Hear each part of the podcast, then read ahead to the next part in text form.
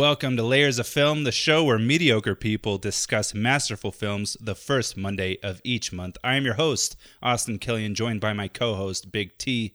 Big T, how are you doing? I'm doing great, Austin. It is a great time of year. The leaves are turning, and I can watch tons of movies and TV shows and not feel guilty about it. So it's great. Oh, speaking of TV shows, I, I texted you a little bit, and I feel like everyone's texting each other about it, at least over the past month. Squid Game. So that came out at the time that we're recording this. And Squid Game is a Korean show if you haven't heard about it yet. It is it is amazing. It's basically a spin-off of or like kind of kind of their own spin on Hunger Games type of stuff and just playing like these children's games to a bunch of people who owe a lot of debt to a bunch of various things or whatever and if they win the game or the whole thing there's like 8 games and if they win the whole thing then they get like millions of millions upon millions of, of money to pay off their debt. And uh, it's so, like, the premise is so dumb in a way, but at the same time, it is, it's a brilliant show. Have you watched it yet? Yeah, we just finished it yesterday. yes, I didn't think you would have watched it by now. I'm so excited. No, we did. So we'll do a quick. Maybe we should start making this a segment, like oh, TV talk for a second. But dude, okay, what did you think about it? It was great. I had actually already read up a lot of the stuff that happens because I wasn't really sure if I was going to watch it or not. So I just read a lot of the stuff. So I knew pretty much all of the like major plot points going into it, but my wife didn't. But it was good. I really enjoyed it. I Did you watch it subbed or dubbed? We actually did both. So oh. we watched the first few, I think the first three or four episodes dubbed, and then we switched to just the subs. Okay. The dub is definitely an experience. I've heard nothing but horrible things about the dub version. It's like horribly acted or voice acted. Yeah, it's content wise, it's pretty accurate, but um, the voice acting is pretty annoying. I started watching it dubbed, and I feel like at the very beginning when they're just there's like the voiceover and there's a bunch of shots or whatever. I I don't know exactly who it's supposed to be voicing because I switched over to sub quickly after that intro sequence. Yeah. I thought it was fine. And then I was just like, oh, you know what? I don't think people are watching this dubbed. I think people are mainly watching this sub. So I'm gonna go ahead and switch over to that. And at first, like I, I usually hate watching subtitles, you know? Because I want to watch it. I, I really am in there's a lot of people I think that are watching movies and stuff for the plot you know, and different story beats and questions that they want answered and stuff like that. And for me, I'm really looking at the performances, listening to the music, you know, the overall product, and and uh, the, the cinematography and everything like that. For me, and so I usually hate watching things subbed because I don't want to miss any of that stuff. But I was really surprised. I was so enthralled in everything and the performances, even though I didn't understand technically what they were saying, were just perfect. They were amazing. Well, well done on all fronts, and and I was so enthralled in it that I was somehow able to. I was able to finally get my brain to figure out how to do both at the same time. I couldn't believe it. It's it knocked me off my feet, man. I couldn't believe how great this show was. Wait, so you guys liked it though, right? Yeah, we both really liked it. Yeah. Oh my gosh. Yeah, my wife she was like, "We can't watch this too late because if we do, I won't stop thinking about it when I go to bed." Oh, oh, I can't even. I yeah, I don't know. Anyway, I, we should like linger on this too much because this is a film show. But um, yeah, if you haven't seen Squid Game yet, watch it. Watch it subbed. It's great, and then stay tuned for our spin-off podcast where we just talk about Squid Game. just Squid Game. That's it. We'll just keep rewatching it over and over and over again and see what kind of things we can pick apart from it each time. Exactly. That actually sounds interesting. Anyway, um, and also a bad idea at the same time.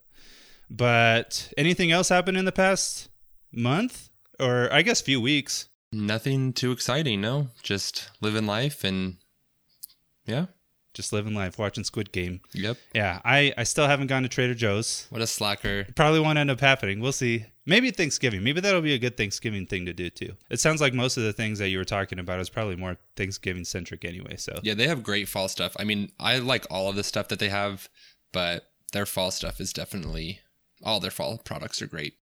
Heck yeah! All right. Well, someday. I don't like. We'll have to make a trip out there to do it. Whenever you need to treat yourself, just go to Trader Joe's. awesome. And uh, yeah, I don't know. Yeah, this past month it was pretty good. Didn't go to Trader Joe's, but celebrated my six year anniversary with my wife. Congratulations. Yeah, we watched uh, we watched the new James Bond film. Was it good? Yeah, it's Daniel Craig's last film, and I thought that they did a really good job tying a bow on it. There were a couple of things that I didn't really care for about it, and I feel like Daniel Craig in general just maybe he took too long of a break in between James Bond films because he did not seem like James Bond to me. Interesting. I don't know because he did he went off and did that Rian Johnson film. Crap, what's it called? Knives Out. Yeah. Oh, that that film. We should cover that film for sure. I love Knives Out. It's one of the I couldn't believe it because Star Wars Episode Eight sucked to me. I really hated that movie. Except, except there's a couple of things that were really awesome about it. But um, I couldn't I couldn't believe how how much I hated that film. And then I see Knives Out, kind of with my arms crossed, just like, oh, I, I don't know about this one. You know, it's it's Rian Johnson. We'll see. But people were talking about it, so I'm like, I'll give it a shot. And yeah, brilliant film. I'm so excited for the next few films that he's gonna do for Knives Out. Yeah, I Knives Out. I actually didn't like it that much when I first saw it, Really? but I watched it a second time and I really, really enjoyed it. And I feel like Knives Out is the type of movie that I love, just like a murder mystery that has Yeah. some comedy in it and it's kind of dark humor. Mhm. I mean, as you can tell, I'm sure from Ready or Not, like Oh yeah, yeah. We'll get into that. there's definitely some thematic overlaps there but uh yeah that if you like knives out um you should watch a simple favor if you haven't ever seen Oh. that a simple favor is is really good as well Is that when Ryan Reynolds' wife? What's her name? Blake lively Bla- Is that the oh, okay? yep blake lively and anna kendrick are. Anna Kendrick. That's right. yeah it's great though that's also a really good one i enjoyed that Interesting. yeah maybe we'll cover it I'll have to check that one out. I didn't realize that that was like a murder mystery type of thing. yeah it is it's really good Oh, that the trailers didn't do it like a good job explaining it. Then Yeah, when you go into that movie, when I I remember when I went to go watch it, I was like, I literally have no idea what this is about, but we I went to go see it because I had MoviePass at the time, and I was like, it's a free movie, whatever, right. and I I loved it. So it's definitely a good movie to go into that you don't know what you are looking at. Like it's a good movie when when you don't know what to expect. yeah. Wow. Like if you go in kind of blind, it's good. All right. All right. Then I Yeah. won't. I won't look up anything on it, and I'll I'll give it a chance. I don't know. Is it streaming on anything right now? I don't know. Maybe we can cover it on one of our episodes. That's true. If you you're you've already chosen the next movie, so Yeah, speaking of dubs and subs, yeah, yeah, we'll get to that at the very end. a little teaser there for the audience. Yeah, but oh, I did want to say this about I I just feel like there's not enough murder mysteries. There's there's really not that many at all, and and I feel like some of them, Not enough well done ones. yeah, some of them aren't even that well done. Like you got Clue, which is like the OG. Yeah. Maybe not necessarily the OG, but that's the one that everyone has most likely seen. It's so good and so funny. It's awesome. But um, and then there's this one, and then I can't even think of any others off the top of my head. I, I think there's Orient Express, but I don't think anyone really liked that one either. I just like funny murder mysteries, like that have some wit to them, you know? Those are the best ones. Yes, they kind of have to. That's kind of the way that they are. I feel like again, going back to Clue, like that's just like you just kind of follow that formula, and I think they really set the example. And this is just kind of the way it's going to be done from now on. Only Murders in the Building on Hulu is a TV series that's kind of that same. It's a murder mystery. It has Steve Martin in it, uh, Selena Gomez, and Martin Short. what? Um, so it's a good cast. Yeah, uh, that's it's the kind of the same thing. It's uh, a murder mystery. It's also kind of funny and stuff. So it just finished up its last episode last week. oh, what the heck? So that's a good, that's a good series too. Okay, I'll check that one out too. I didn't even know. Yeah. And oh yeah, you reminded me as, as far as TV shows go, or no, not TV shows, but on Netflix, I think there was an Adam Sandler murder mystery with Jennifer Aniston. That one sucked. That one was horrible. yeah, It was not good. I just watched Dune today. dude. Okay, so I was gonna. I, I so I went to watch Venom, which I wasn't really that excited about in the first place. That movie blows, but whatever. like I don't know, I don't know what I was expecting, but that movie was terrible. But I was going with my brother Jeremy, and he's he talked to you and said that uh, you had watched Dune, and he already told me apparently you didn't like it. Wait, I haven't told Jeremy that I watched Dune. I literally just watched it like six hours ago. Oh wait, what? I don't know. Jeremy said me.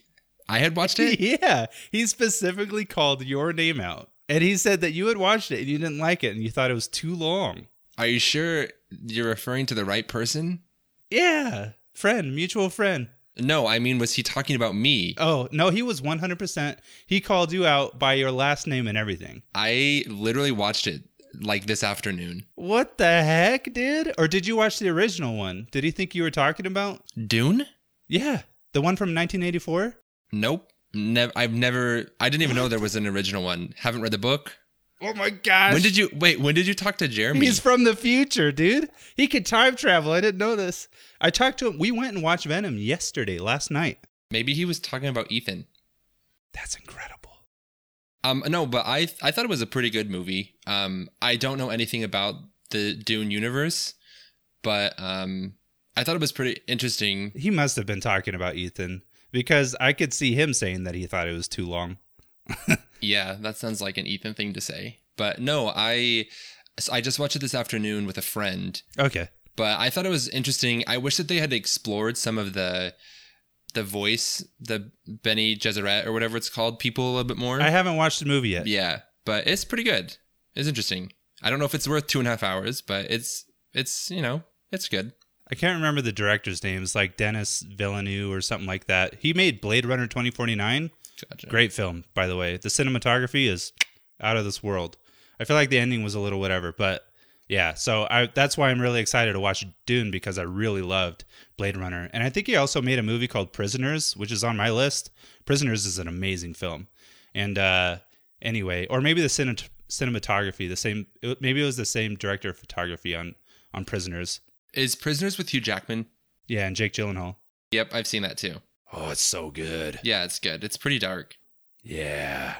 Yeah. Oh, actually, let me cross over to something. Um, Paul Dano, he plays one of the characters in Prisoners. He's in the new Batman film as the Riddler.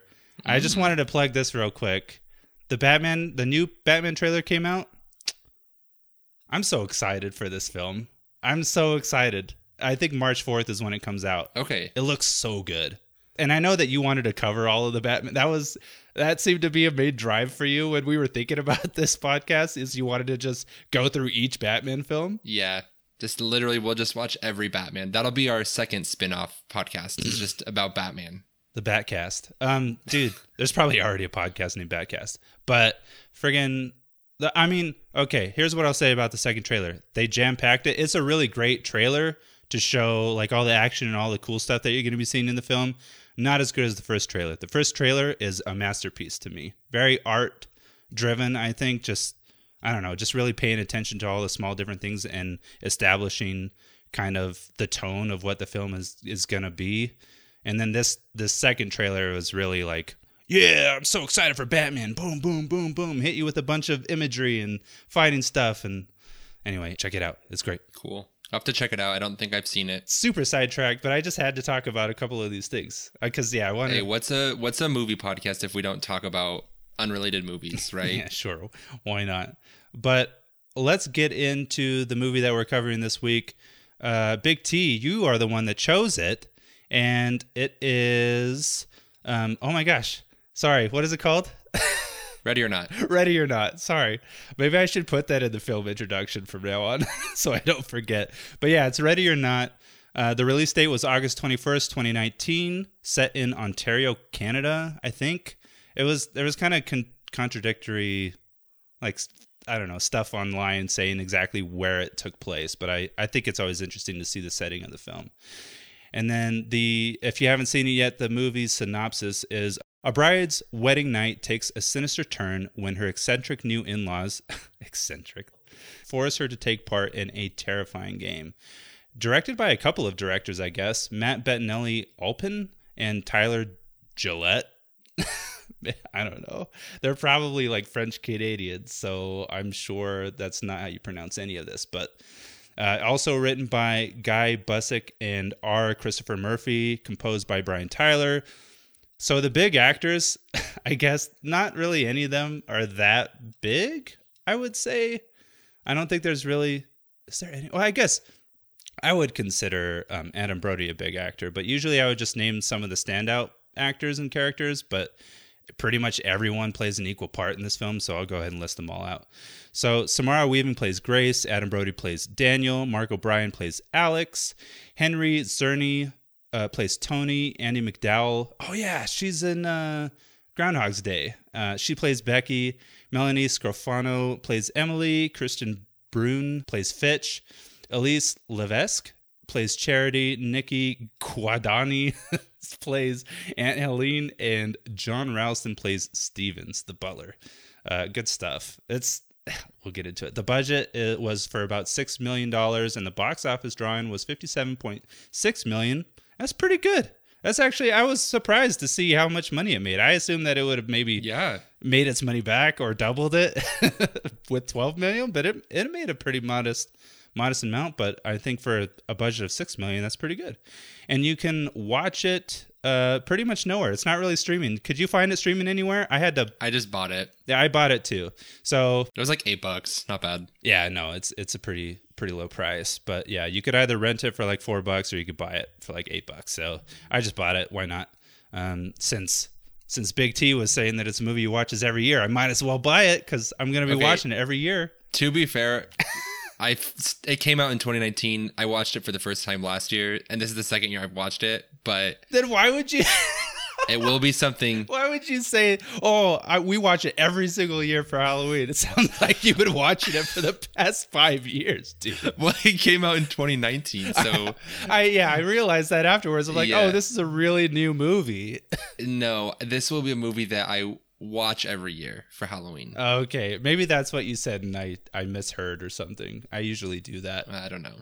I also think, uh, if I'm not mistaken, it was one of the production company's like biggest movies at the time, or something like that, in regards to Oh. money or marketing. I don't remember, but Oh, there was some sort of record it set. I think, but Oh, I cool. probably should have done more research on that. But I didn't. Okay. so I've I've been doing a lot of talking, introing the movie, and since I'm not the one that, or uh, since I hadn't seen it before, normally with you I would just flip it back to you to see what you thought of the movie. But since I've been talking so much, I'm going to ask you what in your mind makes this movie. And again, if you haven't seen this film, go ahead and go watch it before you listen to the podcast, unless you don't really care. But what in your mind makes this movie so masterful? What doesn't make this movie masterful? I love the acting.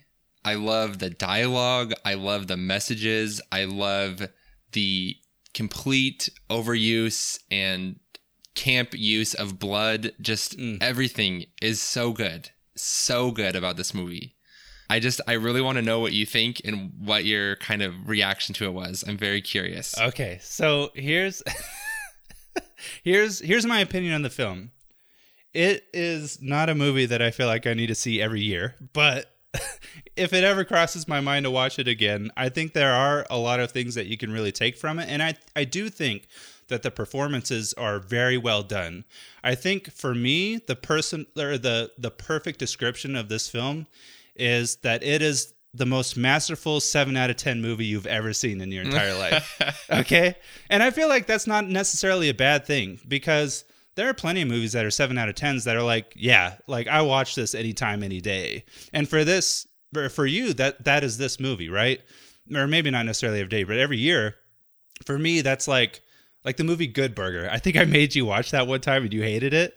And it's like an old Nickelodeon film, but um that movie with Kenan and Kel, it's it's masterful to me. And that is they set out to make the one of the best 7 out of 10 films ever and that's that's what it is to me. You could say that with I mean, I guess kind of another just like small network or whatever like Nickelodeon Disney thing um, type of movie.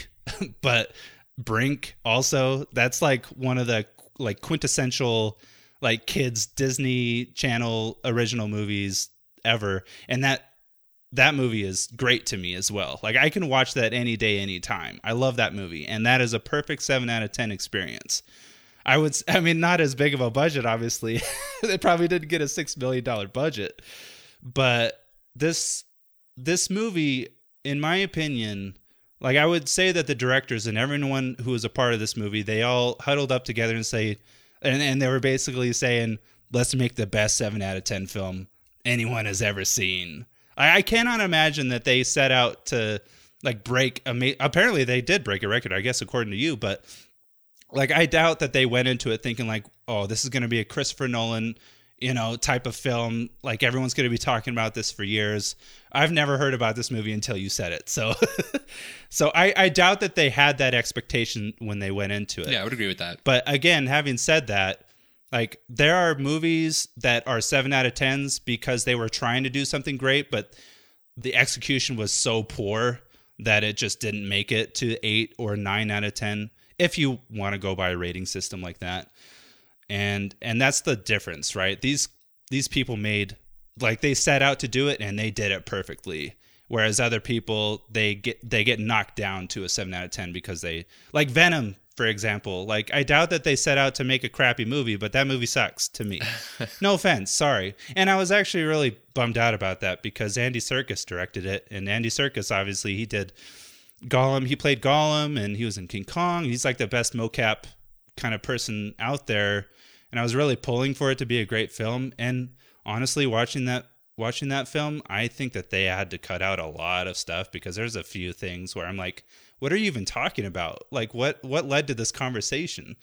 So I think that's what dropped that down to a seven out of ten. So that's an example of a movie where they probably set out to make something great and it ended up being garbage. Whereas this one, A plus for a seven out of ten effort.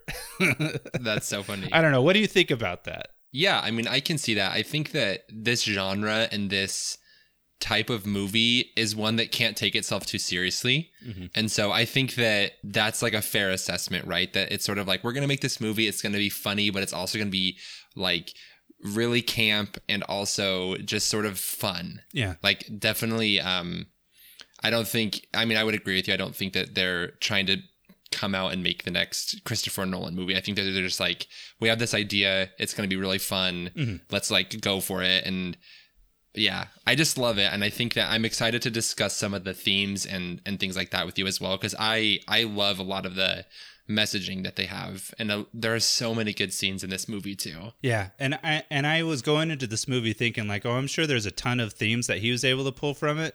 For me, I was only able to pick out a couple. I was trying so hard, and mostly I think usually at the end I write down like an underlying message that I pulled out or maybe a couple. And the two that I wrote down was money is the root of all evil, like a, a just kind of a, you know, an old saying that everyone's been hearing for their entire lives, money is the root of all evil. And that's I I feel like that's pretty obvious in this film. You know, because they're 100% evil. Even when Grace like escapes and tries to stop that that car. it's that's one of my funny moments as well. Tries to stop that car, and clearly, like she's she's got blood all over herself. Like her wedding dress is ripped to shreds. Someone's obviously out to kill her. And then I don't remember what the people in the car say. You don't even see their faces. They just say something horrible to her and then they just drive off immediately.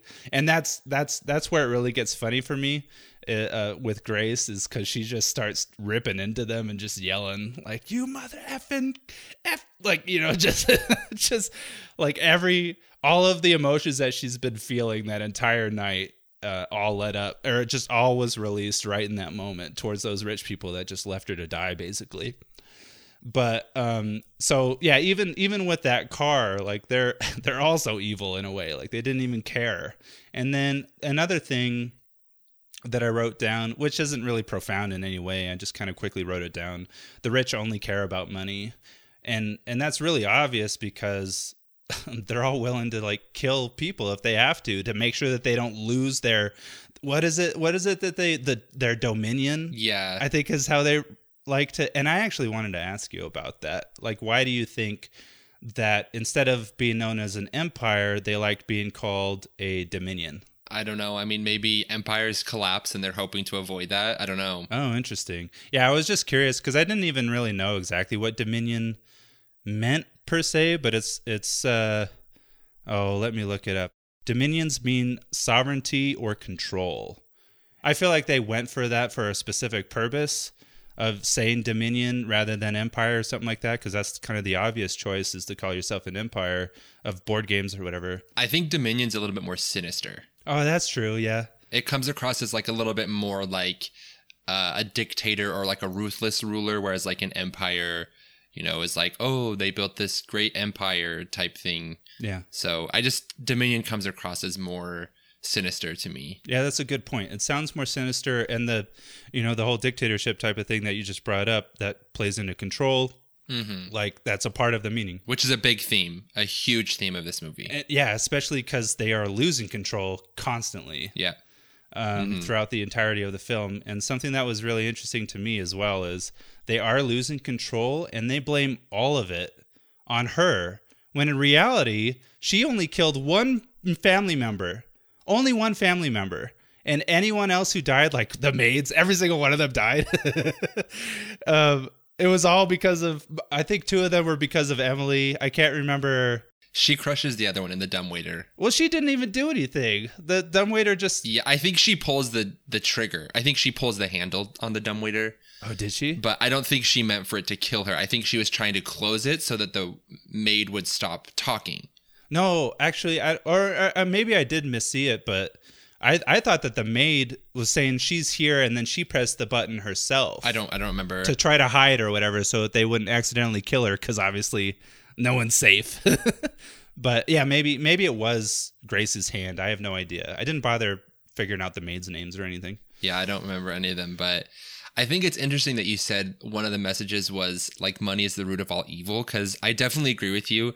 The family is clearly evil, right? They're like literally willing to kill this lady. Yeah. But one thing I love about this movie is like how normal and mundane the family is.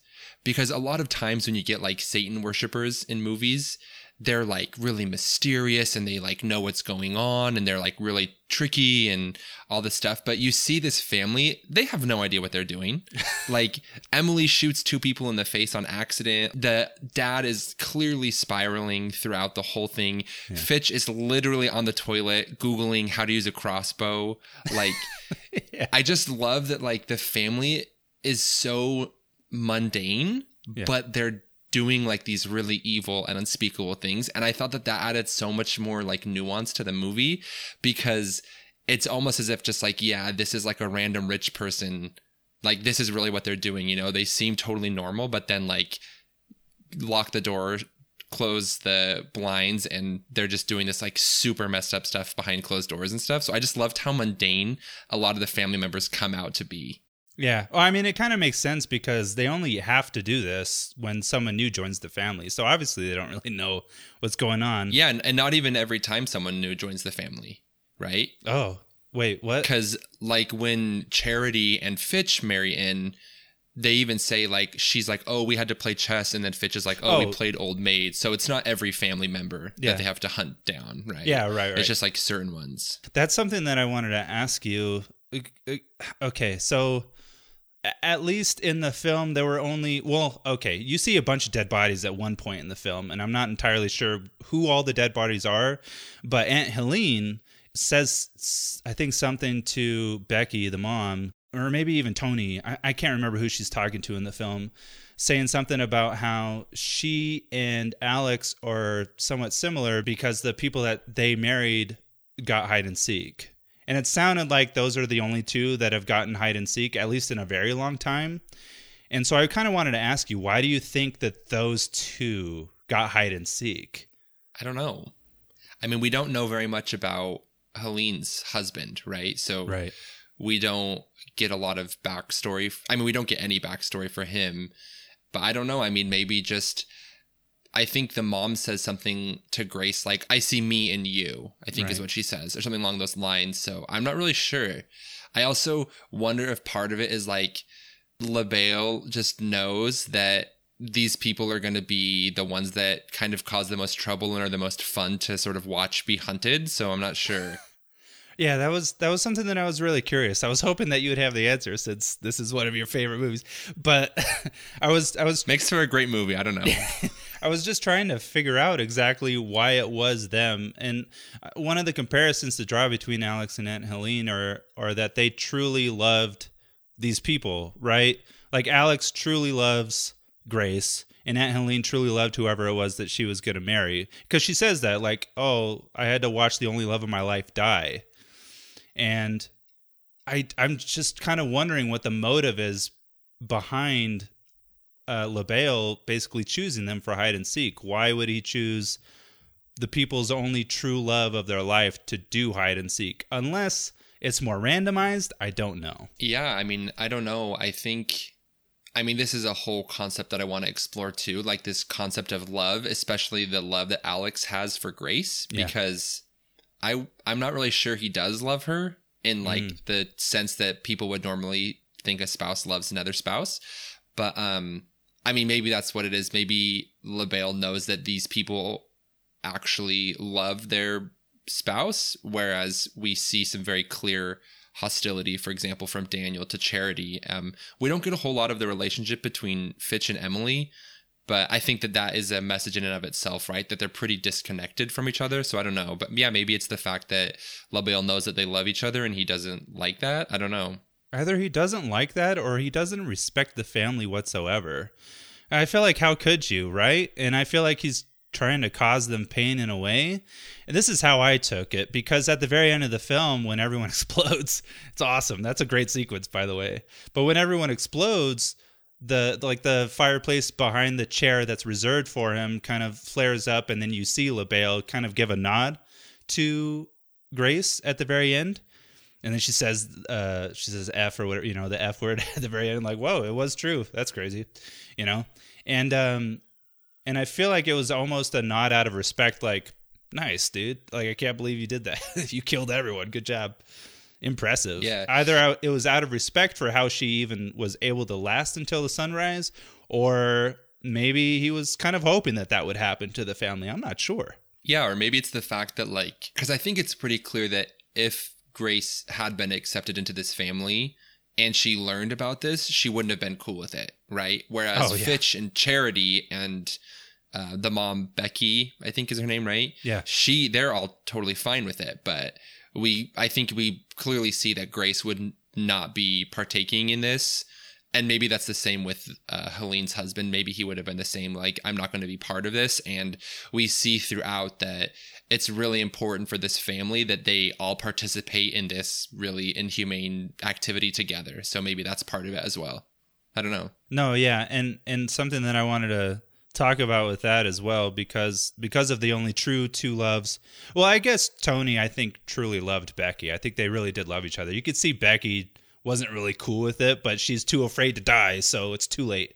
That's I think fear is an underlying thing as well. Like everyone fears losing their lives and their money, which is why but you could see with a bunch of them. Actually, no, sorry. Let me back up just before I lose the point of what I was, because I always do this. I always go off on a weird random tangent. But um, the only, yeah, there's the only two true loves with Aunt Helene's dead husband, and then Grace. And I feel like you could tell with Emily and Fitch, there's not really anything actually there. They have two kids, but she's constantly And a lot of cocaine. yeah, exactly. She's constantly using cocaine and other drugs. Like I don't know what pills she was popping later on in the film, but she's constantly using drugs. So obviously, I don't think. I mean, maybe she was always an addict, but she's, in my opinion, I think that was to show that she's not really that happy with how things are in her life. And I mean, for good reason. She's probably killed a lot of people, but, but, and also Fitch is an a hole. Like he's he's totally He's got the hugest. Well, okay, he's kind of a sociopath in a way. Like there's just this total disassociation with conscience, you know, like behave like having a conscience at all. He just doesn't really care. And he's the first one at the very end like, "Well, what are we going to do with her?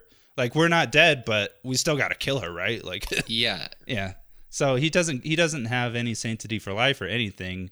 I don't I don't even he just seems like a really terrible human being. I don't know why she chose him in the first place. He's kind of charismatic in a way when he introduces himself to Grace in the first place. Like he seems like a like a chill dude, but also kind of stupid at the same time. And everyone says that like he's a total waste of space.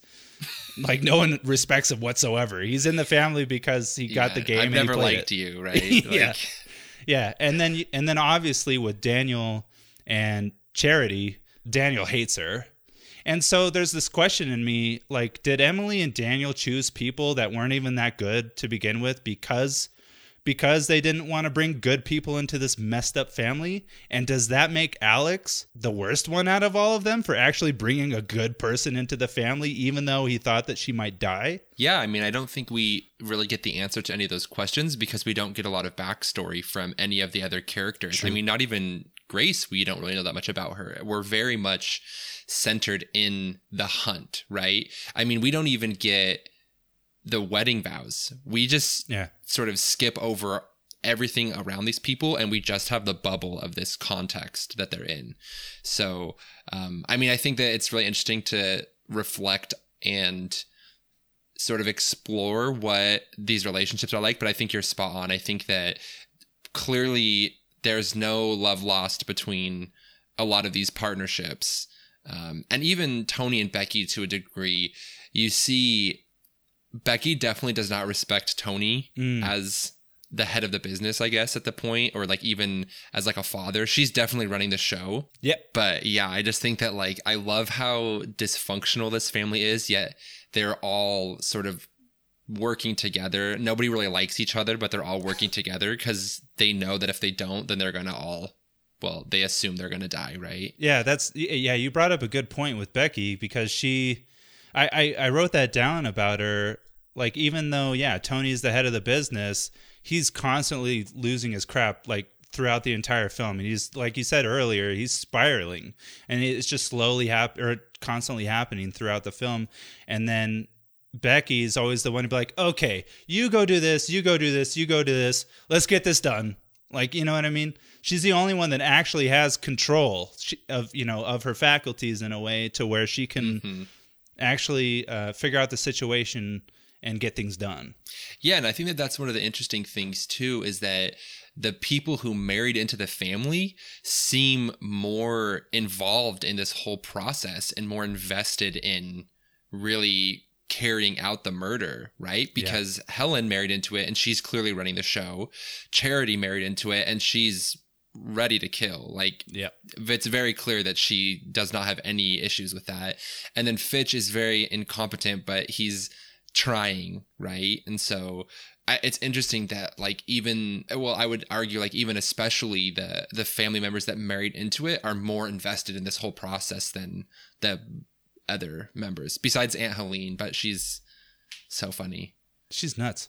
There's a great sequence that uh, that plays into what you were just talking about, where they're all being handed their weapons, and you can see the faces. They they I think they really did this on purpose. Becky is really sad about having to kill Grace, and that's apparent throughout the entire film. And then I think Tony's like ready to go. Charity, yeah, she she almost looks happy, like I'm gonna kill this mother effer so that I can keep my money. And I guess you do get a little bit of backstory from her because she comes from apparently a really poor background where she would rather die than go back to the life that she had. That's what she says to Daniel. And then yeah, and then you see Fitch's face as well, and he's he's ready to go, or he's kind of like, really, like you're gonna give me this or something like that. I can't remember what he says. Yeah, and even when we first meet Fitch and Emily and their kids, Mm. the kids come in running with the masks, being like murder, murder, kill, or whatever. Yeah. And then Daniel or Alex is like, knock it off. And then they look to their dad, and Fitch is like, you can keep on doing it, you know? Right. So, like, he clearly also doesn't have any issues with not only the whole murder, but like turning it into this celebratory culture in the family as well. Yeah, So I think, I mean, it goes back to what you said, like no respect for the sanctity of life whatsoever. Yeah, so so you have you have the characters like Charity and Fitch, and even Aunt Helene to a degree. She kind of looks happy to get the scythe, which is hilarious. That like the smallest person out of all of them gets this huge heavy weapon, but um, and you have those different characters that are ready to go. Then you also have like Emily, Becky, who are not really happy to be doing this at all, but at the same time. They're too afraid to die and lose their money, so they're gonna go with it anyway. And Tony as well, I guess. Well, no, he didn't maybe he's along with like Fitch and them, but there's just kind of like it doesn't matter though, even though there's these two different groups of people, one of them being ready to do it, the other one like begrudgingly do it in a way. They're all motivated by the same factor of, or there's they all have kind of the underlying thing um, in their hearts where like I really don't want to die and I don't want to lose my money. It's self preservation, right? Yes. In their eyes. Yeah, exactly. So it's it's really interesting to see that. Gosh, there's so many. There's actually I have quite a bit of notes on this film, and it's hard to know where to go next. Let me ask you a question. Yes. Why do you think the writers had Daniel and not Alex be the one to like save Grace? That was so. That's a question that I wanted to ask you. I got to it first. Take it, because you should know. Well, I have my ideas, right? I'm just curious. What I'm curious what you think. Like that's that's kind of something that I I really don't I don't know. Well, okay, it might go back to the very beginning of the film because Alex, like we first meet Alex and Daniel when Aunt Helene's husband is being hunted down and getting shot by the crossbows and all that stuff. And Alex is hidden in the wardrobe by Daniel. He doesn't want him to see it. He doesn't want him to be a part of this. And Daniel's that's that's definitely established in the film. He really is protective over Alex in a in a major way. He's always been protecting. I think he even says it in the film. Like I've I've always been protecting Alex and Daniel. He still plays the game, right? Because he does call out for Aunt Helene's husband um, when they're like in the entranceway or whatever the heck. But he doesn't want like he's always felt bad about it. I wrote that about Daniel. Is he's just a big bag of walking guilt constantly. You know, he just constantly feels bad for it. He's drinking throughout the entire film, drinking his sorrows away. He feels really bad and he's just trying to bury it deep down. And so I feel like that guilt really caught up to him and and he just he kind of had to finally do something about it and especially because I think Grace is such a good person. I think that really like that that drove it. Like cuz when he was a kid, like you don't you don't really know what you're doing as a kid and you just kind of do what your parents tell you. But as an adult, he's like, I can't like this. So maybe maybe Aunt Helene's husband was a really great guy, and he probably felt bad about it. But he was a kid, so he didn't know what he's doing. As an adult, he knows like Grace doesn't deserve this. I can't I can't keep going. Like at the very beginning of the film or the hunt, like he was still playing along because he was afraid to die. But then eventually, I think he says like we all we all deserve to die. Like none of us deserve to live. Uh, uh, yeah, when they're throwing the maids' bodies with Emily, and Emily's just like, well, my kids don't. But even freaking Georgie, her son, is he's ready to kill. He's got the gun. He wanted he snuck out of bed so that he could participate in the hunt. He really wanted to do it. So it's just like these kids are nuts. I I loved that scene because yeah, Daniel is like, we deserve to die. Like this is really messed up. And then Emily's so offended, and she's like, my kids don't deserve to die. And then immediately they see Georgie, and she's like, why are you out of bed? And he's, oh, I I shot her. I shot her. He's like pretty excited and happy about it. And she immediately is like, good job, son. And it's so interesting because I'm so proud of you, is what she says. Yeah, because literally ten seconds ago she was arguing that the family should stay intact because her children are innocent and then the moment she learns that her children in fact aren't innocent she's like so proud of them and i think it just really to me goes to show how like a lot of times people will allow really bad things to keep on happening because they're like oh the innocent children or whatever mm. but at the end of the day, that's just a shield for them to hide behind because they don't want to die. So they can use children as sort of a shield to stay alive, but they don't care about the innocence of the children. It's all selfish. And I think you see that, uh, especially with Emily. Everything she does and says is very selfish. Like, even when she shoots the second nanny in the face, mm-hmm. um, and she's killed two people at this point, the first thing she says is, like, why does this keep on happening to me? right? it's like you literally just killed two innocent people and you're more concerned about its impact on your life wow. than the people you just killed. And so That's a good point. I think that we we see that throughout that and it goes back to the message you said of like rich people i don't remember what it was at the beginning but like rich people don't only care about money yeah rich people only care about money like i think you see rich people only care about themselves and their money right? Because every time they kill the help someone's like well does that count as a sacrifice? And it's like yeah. they don't they don't care that a human being just died. It's all about how this benefits them and how it protects their estate and their wealth and their status and their dominion right? And i think that i just love seeing that and we especially with emily's character where she's so offended that daniel thinks that her children deserve to die and she's like they're innocent. And then clearly we're seeing that georgie is willing to commit murder yeah that kid's already messed up going back to your your uh, question though of why Daniel might have saved her uh, instead of Alex. I think, I guess, going off of even Emily, like even even Alex is selfish to a degree because, well, okay, to a degree, like he's one hundred percent selfish the whole time. because he knows he knows for a fact that there's the possibility that his his great you know awesome wife could possibly draw that card and die.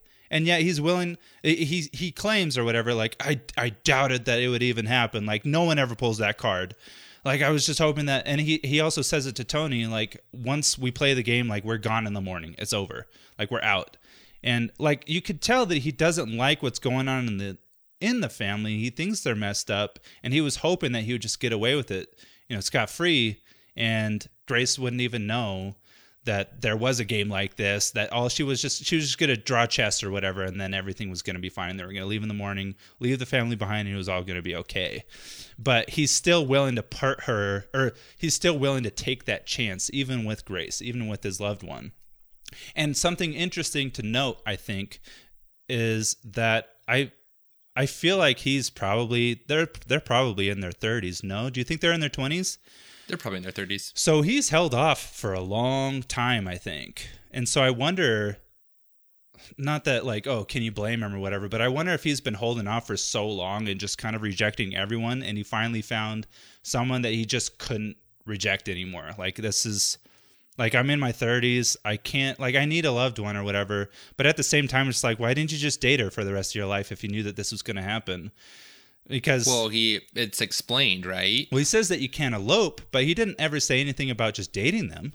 Yeah, and so this is I think part of the reason I love the fact that Alex doesn't become the good guy. So when they're in the tunnel right after, you know, they see the first maid get killed and she, he's sort of explaining the rules, Yeah.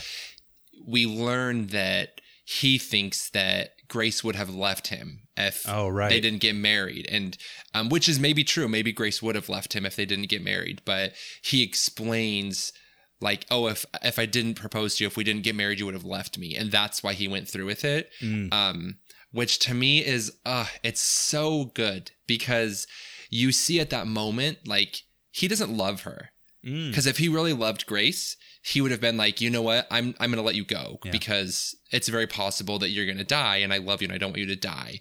But his version of love is power and control. Hmm. He wants ownership of Grace, and he only sees Grace as someone who can benefit him.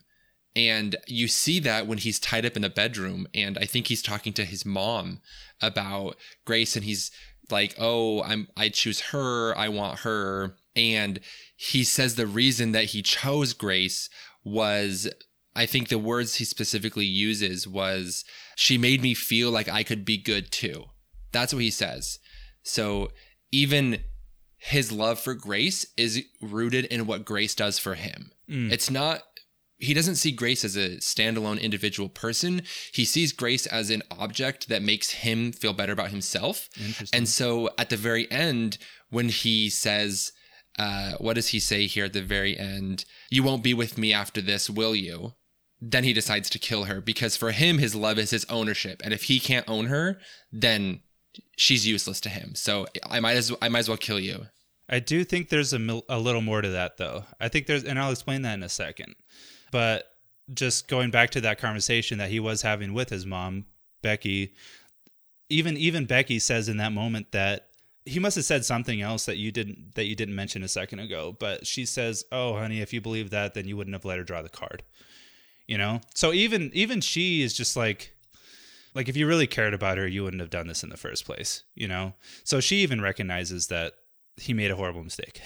you know, and he, he is a bad person in a way. Yeah, I think that that was in the context of him saying it's not real. Like, why are we doing this? Oh, yeah. And she's like, if you did, if you didn't think it was real, you wouldn't have come back to do this. Like, obviously something made you do this. But I think it's really interesting in that scene because these, you know, quote unquote bad guys have these moments of sympathy, right? Where Helen's like, oh, I really, or Becky's like, I really don't want to do this. I feel really bad. And it's like, okay, you feel really bad about it, but you're still doing it. How you feel about killing someone doesn't matter if at the end of the day you're going to kill them. And I love that the writers are sort of trying to build this like pseudo sympathy for these characters, but at the end of the day, they have no redeeming qualities because when push comes to shove, I mean, even with Alex, they're willing to kill whoever they need to kill to protect themselves. Yeah, again, I think again going back to that question of like why Daniel might have done it. eh, Now that we've really gotten to the root of of of Alex's character and why,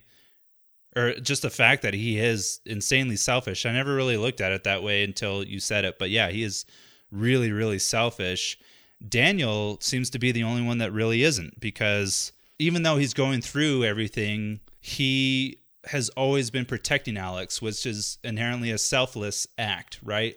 So everything's been about protecting Alex, and um, even even at the very beginning with the wedding, um, he comes in and gives Alex a hard time, and then he says, "Hey, like you can cut and run at any moment, dude." To Grace, I think, and then he, I, I- don't know. There's some other conversation or whatever, and then he he walks out. But even then, he's like pr- trying to protect Grace, trying to protect Alex, just in case the car does get pulled and he really is like the only selfless person in the entire film i i think who knows maybe the other maybe the other little boy who didn't sneak out to go kill grace maybe he's selfless too and he's sort of a daniel in a way but yeah i think that that everything that we've been talking right there about right there i think that all sums up why daniel probably would have been the one Yeah.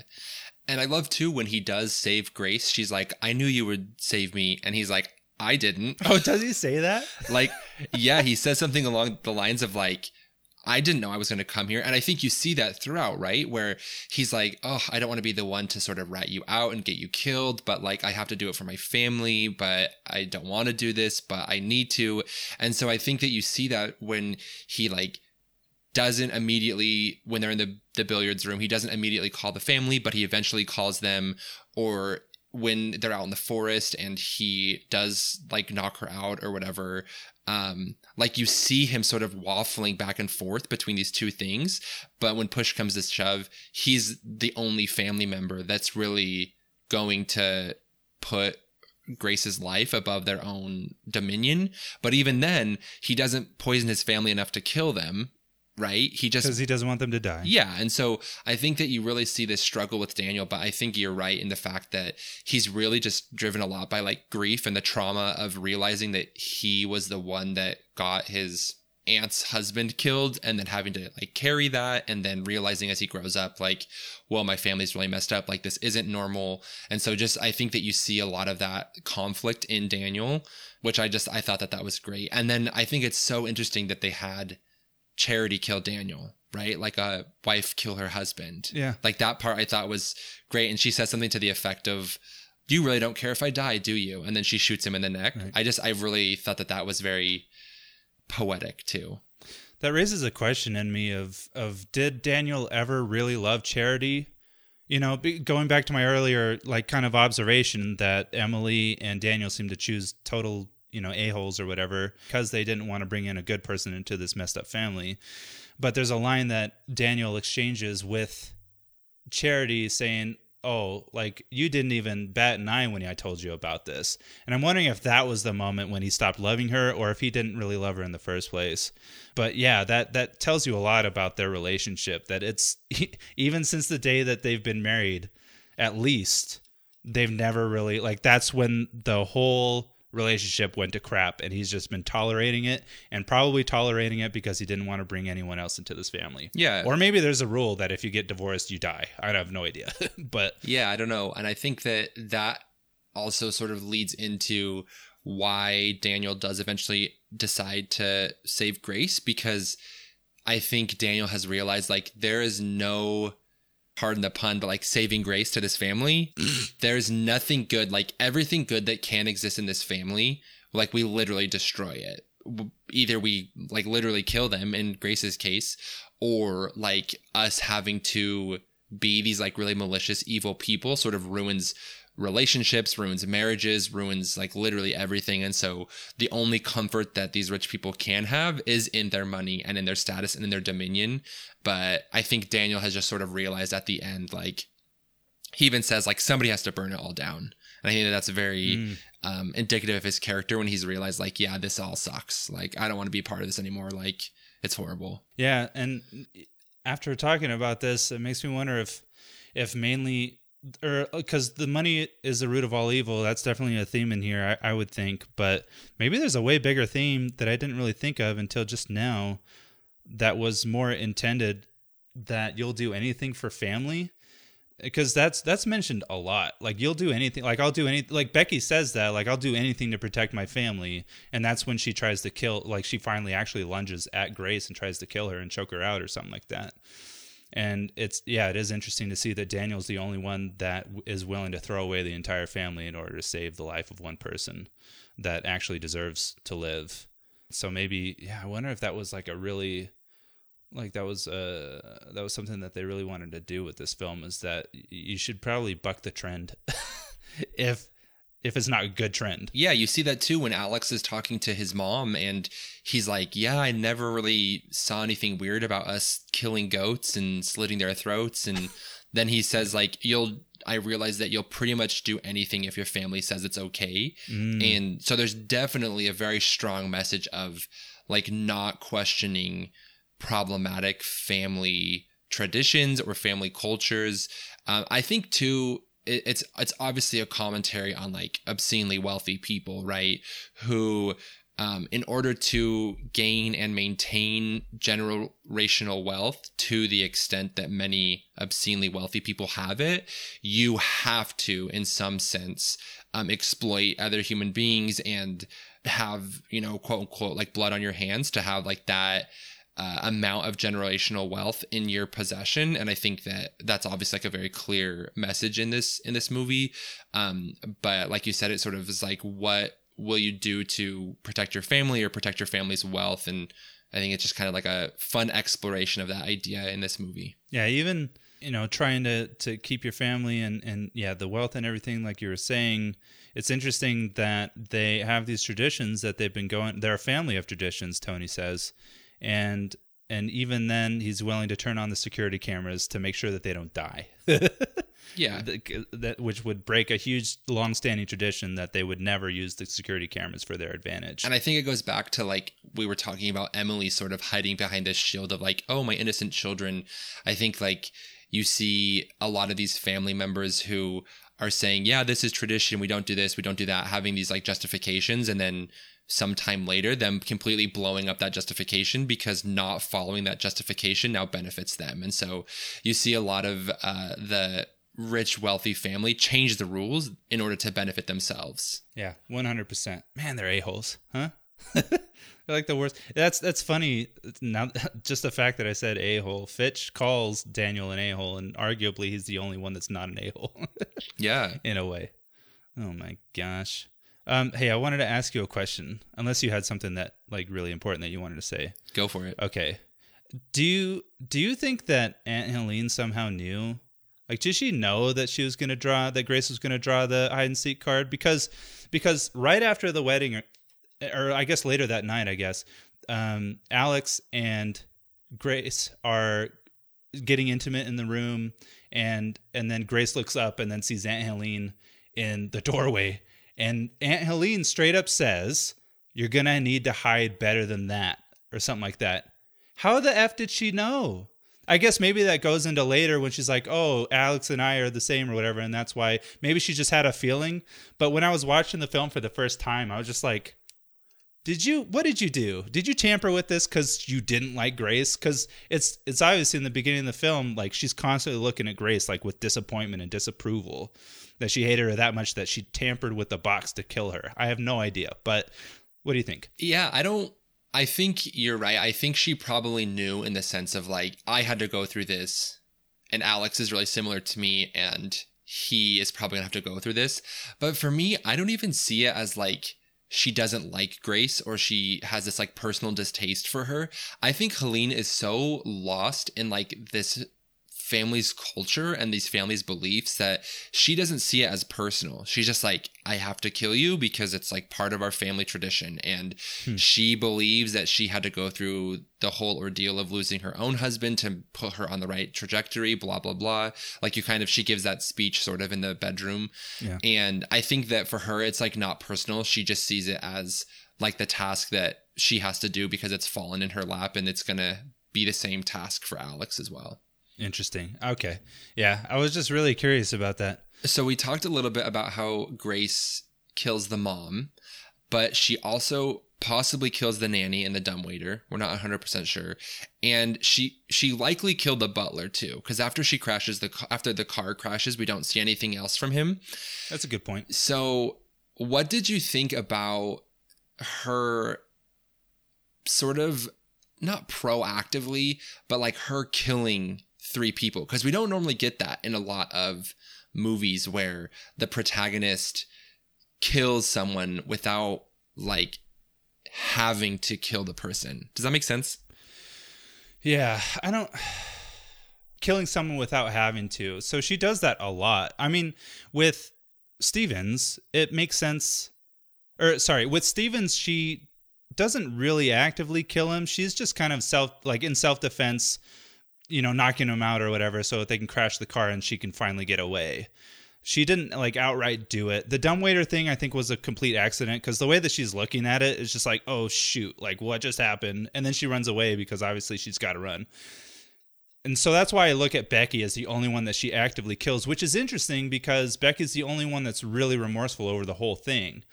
Um, like even with Charity, Charity pulls the gun and kills Daniel, who's the only person that's trying to save her life. Um, she just knocks her out with the the the pistol that she had, and that's it, and leaves it, you know, and and runs away, and then runs into Becky. I think is what happens. To me, it made sense, just because everything really, I think everything just built up and built up, and it all just came out right there, because it was just so messed up, and she couldn't help it. She just had to let out all of her aggression. I don't know exactly why it was Becky. I maybe that was specifically because I think that would have happened with any of them at that specific moment. If if someone was trying to choke her out, I think it all would have just been a, a, a loss of control and, and just really go primal in that moment where you just you just gotta kill, you know, because it's just messed up everything that's been happening and it's just hard to control the emotion in that in that moment. But I think I think a big reason why it had to be Becky, and this isn't really to your question, but um, something that I really wanted to to touch on. I think it ha- it had to be Becky. It had to be the mom. Be- and going back to what I was talking about earlier of of when Alex, you know, basically asked her the question, like you were you weren't or you're not you're probably not going to stay with me after this, right? And and then she says no, and then he decides to kill her. I don't think that it was necessarily just that, you know, like it it wasn't just um, her rejecting him in that moment that made him flip a switch. I think that he he stumbles across Daniel. Daniel's dead, right? Daniel's Daniel obviously can't explain what happened and that Charity is the one that killed him. And then he walks in on Grace bashing Becky's skull in with the box. it's t- it's a terrible. it's like insanely. This whole movie is so gory. It's so poetic though, which I love. Yeah, and bash, bashing her head in with a box, and I think he might have thought that the only two people that Alex actually cared about in this entire family, his mom and Daniel, most importantly, I think he thought that Grace killed both of them, and then goes ahead and you know rejects him, and I think all of that was like, well then F it then we're done, I guess. Because if we wouldn't have gotten married, you would have left me anyway. You killed all the only family members that I actually cared about, and you don't even want to be with me. You're done. We're done. I'm going to kill you. I might as well stay with the rest of my family that's actually alive still. yeah, I think even more than that, it's about his own self preservation, right? I don't think he even really cares about staying with the rest of his family. I think that at that point he realizes, oh, you know what? Maybe I do believe in this curse and my brother and my mom are dead. My wife's going to leave me. So I might as well kill my wife and stay alive still. And I think that, again, that goes back to what you said of him being really selfish, that he really is only in this to benefit himself, right? He married Grace because it benefited himself. He wanted to save Grace because it benefited himself. And then he decides to kill Grace because it benefits him. So yeah, I think uh, at every point you see Alex making these really bad decisions or these really selfish decisions that he's trying to play off as really good decisions or uh, nice decisions, but at the end of the day, it's really all just about how he how it benefits him. I mean, yeah, that's the underlying, like the root of it all for sure for him, and then everything else just kind of explains Yeah, explains away why he should just go with it. Yeah. I really liked actually that um, she sort of kills Becky without because a lot of times like the trope in movies is like the good guy can kill the bad guy, but then the good guy decides not to, and then the bad guy, you know, does a sneak attack and tries to you know take advantage of the act of uh, kindness, and then the bad guy or the good guy has to kill the bad guy in order to save themselves, right? Like I think it's in like Lion King where Mufas or Scar is like falling, and then one of the lions saves him, and then I don't know. I mean, you see that trope all the time, right? Yeah. And I really liked that that wasn't the trope here. Like Grace didn't have to wait for Becky to like be putting her in that rough spot. Grace was like, I have the upper hand right now. I'm not going to give you the chance to take it away from me. And I really just, I liked that because, um, especially considering the way that Grace got into the situation, because you learn that Grace really wants to get married and she really wants to have, um, a family. And Yeah. I think she says like, quote, not live in sin or something like that. Oh, yeah, right. And so there's this sort of like ethical drive for her that puts her in this really bad situation. And then at the very end, you see her sort of like disregard this like quote unquote ethical drive and just like kill Becky. And I just, I think that it's really strong character growth. And then for I, Grace. I think even on top of that, because we touched on it earlier, every like no one actually seems like they're fit to lead the family. And Becky's the only one, really, who actually kind of takes control, actually properly takes control of the situation. Even though Tenny, or sorry, Tony is constantly trying to take control of the situation, he's losing it throughout the film. She's the only one that's actually controlling the family. It makes me wonder if she's really the one that's leading it in the first place. You know, behind it. I think we talked about it in a couple episodes ago. Behind every woman or every every man is a strong woman or something like that. I don't I don't know exactly how the saying goes. So I think even in, in another sense that wasn't really intentional, I'm sure, but uh, it that Becky was probably the one that needed to die because she was the one that's really leading the family, and she's the one that's probably going to keep it alive. Yeah, I could see that. I think one of the things that I really like in this movie, and watching it the second time around, it was a little bit more um, obvious to me. But I really liked how we see, sort of time and time again, how systems that are in place to like quote unquote protect us or help us are completely useless to Grace in this situation. And I think it's really apparent in the scene where she takes the car from the butler. um, and she uses like the OnStar thing or whatever. And she's talking to the guy and she's like, People are trying to kill me. Please send the police out. And like, he's like, Oh, this car's been reported stolen. We have to shut it down. It's company policy, right? And she's like, I'm literally being hunted down by these people. They want to kill me. Why are you shutting this car down? And he's like, Oh, it's company policy. There's nothing I can do. My hands are tied. And then she starts cussing at him. And he's like, really upset and like there's no need for profanity and i just really like that scene because a few minutes earlier we had the scene where the rich guy drives by and doesn't help her and then we have this random faceless customer service agent and he's more concerned and the system is more concerned with protecting property than protecting life. It's all about the car and having to protect the car and its company policy. This guy can't do anything even though he's being told by Grace that she's going to be murdered. He's not doing anything to protect her life. It's all about the car. And then we don't see any police in this movie until the very end when the house is on fire, right? Yeah. So it's like I think that's very symbolic as well that like the police don't come and get involved until there's property damage. And I think that this idea of like these systems that are supposed to like save human lives, if they're not closely like analyzed or questioned, or if we don't sort of like shirk them off in very obvious contexts where human life is being threatened, then it's very easy for the default to just become like protecting property and not really valuing the human life that needs to be valued in that context. I like that you see that kind of how you mentioned earlier, sort of this lack of uh, respecting the sanctity of life. You see that extended beyond just this like really evil family. You see it with the rich guy that drives by. You see it with the butler helping for some reason. You see it with the nanny and the dumbwaiter calling out for Grace to be killed. You see it with the OnStar guy. Like nobody really is putting human life at, as a value if it doesn't benefit them. And I just I, I really like that that concept that plays out in lots of different ways. Yeah, uh, something that you just going off of the OnStar thing. Something else that ends up being useless is the gun that she grabs from the from the whatever the study or whatever, which is hilarious because that's that gun and the ammo, uh, I guess belt or whatever that she has on her is on the cover of the film. so you think there's gonna be like this bad A moment, but it ends up being uh, blanks or whatever, just for show, I guess, is what uh, Steven says. And uh, and then he takes the gun away, uh, and you think she's gonna blow Steven's head off. She was definitely willing to kill Stevens.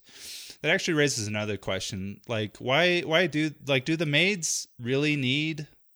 Do they really need to be a part of this? You know what I mean? Like, I and even the butler, like Stevens, like, would he even die if she wasn't killed? Like, I don't know why they care so much. At least one of the nannies doesn't know, right? Sure. The one in the dumbwaiter is like, "What's going on? I don't know what's happening." So I'm assuming that the three don't know, and it sounds like those are the three that came with Fitch and Emilie, so they probably aren't as closely tied to the core of the family. Um, I feel like the butler gets involved well, I think one just thematically, like it's always the butler, you know, in these kinds of things. sure. So there's always like a butler doing shady stuff and this kind of stuff. But I also think it goes back to this idea of like he values his position with this family more than he values Grace's life. And so he's willing to kill Grace, not because he's going to die if it doesn't work out, but he's going to lose his job. So mm. he's willing to go kill this random lady because no skin off his back, right? If she's dead, like he has a job still. So okay, yeah, I was just wondering about that. Like, why did they?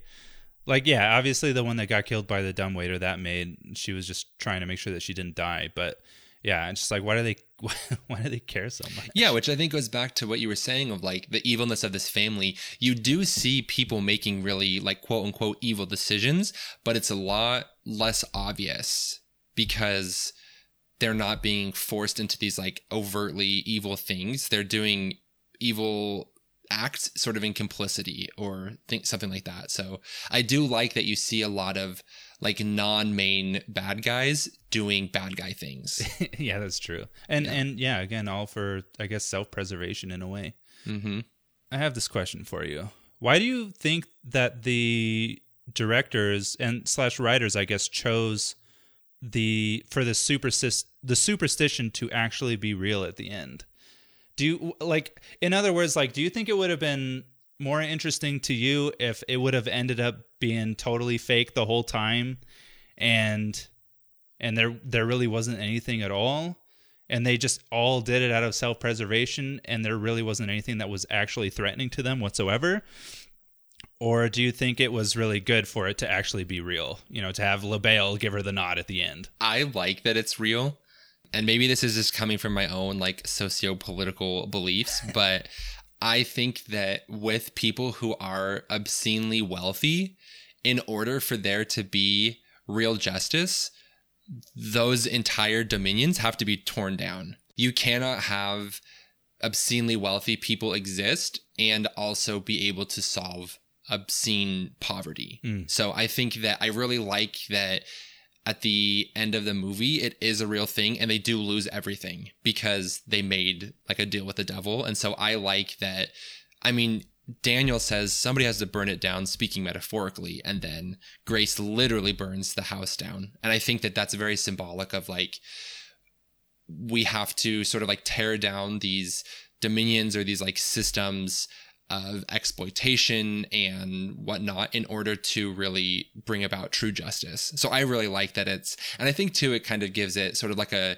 more silly, fun vibe that yeah. like it's real, you know? Yeah. And actually, something that's really interesting to think about because eventually, I think like two thirds uh, into the film, in, in some kind of office or something like that, Tony's talking about another family who they all burnt down in a fire, but that's what the media would like you to believe, or something like that. So he knew the true nature of like how they died, where we could draw the assumption that they they also made a deal with the devil, and the Le Domas family knows about that and knew that they were going to explode. I don't know why they wouldn't have divul- like divulged that information to the rest of their family members so that they really know that this thing is true because all of the family members are constantly well all the younger ones the younger generations are constantly questioning if, if this thing is real. And you you see that too like in the bathroom with Fitch. She's like are deals with the devils like real or not? And then his friend like texts Kip or whatever. And it's just like hey dude how's it going? It was like oh just fa- some family shiz. You know like just yeah. Fitch dude. But but like they don't they don't really know but it seems like Tony knows and there are multiple rich families that have their fortunes because they made a deal with the devil. Yeah. Um, I, I'm trying to think. Let me look here real quick. There's a part where um, Tony is telling the story of how their family got their wealth.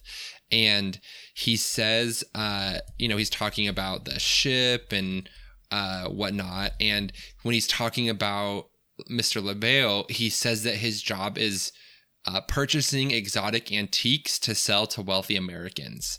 Um, so I think that there's which is the box. Yes, and I think that the implication there is that there are lots of other families that are wealthy that have their dominions built on a deal with the devil. So I think it's it's kind of a weird like you kind of have to like figure this out for yourself in a way because like I, I didn't really look at it as a deal with the devil because in the story he's just talking about the box. You know he didn't actually explain like oh we made a deal with the devil so that we can get our fortune. It's just the box. And ever since then we've been drawing this box when a new family member joins eh, joins the family. And so it's kind of a weird i don't know it's kind of a weird like disconnected thing that i try to piece together yeah. but they just kind of they just kind of put out there anyway. yeah, and I think going back to your question of like, would it be more enjoyable or better if the deal with the devil was real or wasn't real? I really love the end sequence, like you were saying. Once yeah. Helene opens the blinds and they're all sort of like preparing to die, but they don't really know how it's going to happen. Like a hocus pocus moment. yeah, exactly. but then they're like, oh, it's not real and then, like you had mentioned earlier, Fitch is like, what do we do about the girl? Right. And then yeah. You sort of see the family being thinking that the deal isn't real, but then they're still going to kill her. Right. And so it's like, well, I guess Aunt Helene actually still believes it though. It's like, I still believe Mr. Le Bail, like, we got to kill her. Yeah. Or she still dies. Yeah, yeah. She still dies. But I think that that to me is really like important that they're still willing to kill her because they they now need to kill her to protect themselves from like a PR blitz or whatever. Whereas before they thought they had to kill her because of the deal with Le Bail. But I think it's really interesting to see that, like, regardless of why they have to kill her, they're willing to kill her. and I think that that sort of translates to all the family members. And then it does turn out to be real. But I really like that you see that regardless of it was if it was real or not, this family is willing to kill to maintain their status and their privilege. Yeah. Uh, something that I saw in the trivia that was interesting is they actually had two different endings for this. Oh, I didn't see that. Yeah. So no, I, I think no matter what, like the it, the whole superstition was probably going to be real, but the ending that we see is that Grace lives, everyone explodes, right? She dodges the knife at the very last second. Well, I guess she still gets stabbed in the uh, in the shoulder, but um, and then she just kind of bides her time until Aunt Helene opens up the window, and like you said. But another ending that in an early draft, I think is what they said in the film or for the film was that she was going to get sacrificed and that was going to be the end of it. She was going to die. Yeah. What what would you have thought of that ending? I would have hated it. Really? I mean, I feel like it's more like quote unquote realistic in the sense that like uh that's probably what would have happened just because sure. um they know the house better, they know the rules, they have way more home field advantage. But I just love that they all explode. I think that that is just like just a beautiful cherry on the top, beautiful touch, and it's so. Ugh, it just like it's so over the top, and I love it so much. no, yeah, I, I agree that the ending's awesome. Personally, I feel like I would have liked the the alternate ending. Just I'm a huge Black Mirror fan, and those endings are never happy like at all it always ends with the bad guy winning or or even the good guy losing somehow and um, that's actually why i loved infinity war as well i think infinity war is better than endgame for anyone who watches the marvel films just because you know it's just kind of ends on a low note. And I feel like personally, I just would have really. I like feeling like uh, garbage at the end of a film for some reason. I don't know why. That's just me, I suppose. But I, I think it would have. I, I don't really necessarily have like a good reason why I would have liked that ending. I just feel like movies really sit with me a lot more if the bad guy loses, and I really think about like If the good guy loses, you mean? sorry, yeah, if the good guy loses, yeah, that that really sits with me a lot, a lot more, and it's it kind of hits me deeper in a way. Yeah, I think it's definitely more realistic in the sense of reflecting society. Like we don't usually when um, you know a poor individual goes up against a wealthy class of individuals or a wealthy system, they usually lose, right? So that's definitely more reflective of society in general. But I get enough of that is with society. I need some like escapism here, and I just think too like the way that they crafted Grace's character she's so entertaining to see win because she is not like somber or like sad that they had to die or like really reflective. She's like, I do not care about these people. I'm so glad they're dead. Better them than me. Like Yeah. she just like I love the way that she sort of takes the victory. It's not meek at all. She is like, you know what? I deserve this. They deserved what they got. And I just I love that ending that she has no remorse for having been the one that comes out on top. I just love it. I love it. No, it's uh, it's so good because at the very end, uh, the the police show up. She's smoking a cigarette at the very end, just like at the very beginning, before the wedding in the first place. She's smoking a cigarette, and the the like some police officer comes up to her and is like, "What happened?" or something, or like, "What happened to you?" And she says, "In laws." what a nonchalant. Like, it makes me wonder though, of because I'm always I, I bring this question up in the Edward Scissorhands episodes that we did. I'm always I'm always interested in the aftermath. Like I, I wonder what really happened to her afterwards because I would probably be totally screwed up after that. Like, you kidding me? Like I just watched a bunch of people explode right before my eyes, and I bashed a woman's face in. You know, like I'm probably gonna be screwed up for the rest of my life. But that's what I love about this though is like you see really clear character development for Grace. And I mm. think I was reading about it the the costume department made like 17 different dresses for her to wear to that like reflected her mood or like her attitude at the time. Interesting. And I really love that that cuz you see her right? At the very beginning of the movie she's very like happy and she she's had a hard life growing up but she's like so ready for to be part of this family and she wants it so bad. And then like once she realizes it's them or me she's like I'm not gonna just like roll over. I'm gonna fight this. And then Yeah. she gets it. She deserves it at the end. And i just i love her character. Even her acting is phenomenal. Like when she's like breathing really heavy and panting and screaming like i just feel like she does such a good job of reflecting a lot of those emotions that you would really be experiencing right she's like hyperventilating and Yeah, yeah. like the whole goat pit scene when she's crawling up the ladder oh yeah. oh so good like she's phenomenal she did such a good job. Yeah, that that is that is one of the things that I wrote, and I said at the very beginning, like the perf- all the performances, every single one of the performances are very authentic. yeah. When I look at actors and stuff, like there there are some actors whose performances, like, oh, you're doing a really good job acting, good job, you know, and then there are others where I'm like, you are this character, like I can't even see acting. You're literally just you're just that person right there, and I can I can see that it's 100% authentic um and and so yeah I, I totally agree with you. She did a, a fantastic job acting. I do want to say though that i couldn't i i wrote this question down of like uh do you think that she regretted uh screaming the way that she did for the last half of the film? Because it's the most uh, it was a little bit of a hard watch for me. Her screaming was really annoying to me. I'm not gonna lie. It's authentic. Like when she's being like uh held down and stuff. Like anytime she, oh, i mean i think the really the first time that you really actually start hearing her scream is is in that that like dead body pit um in the in the goat barn.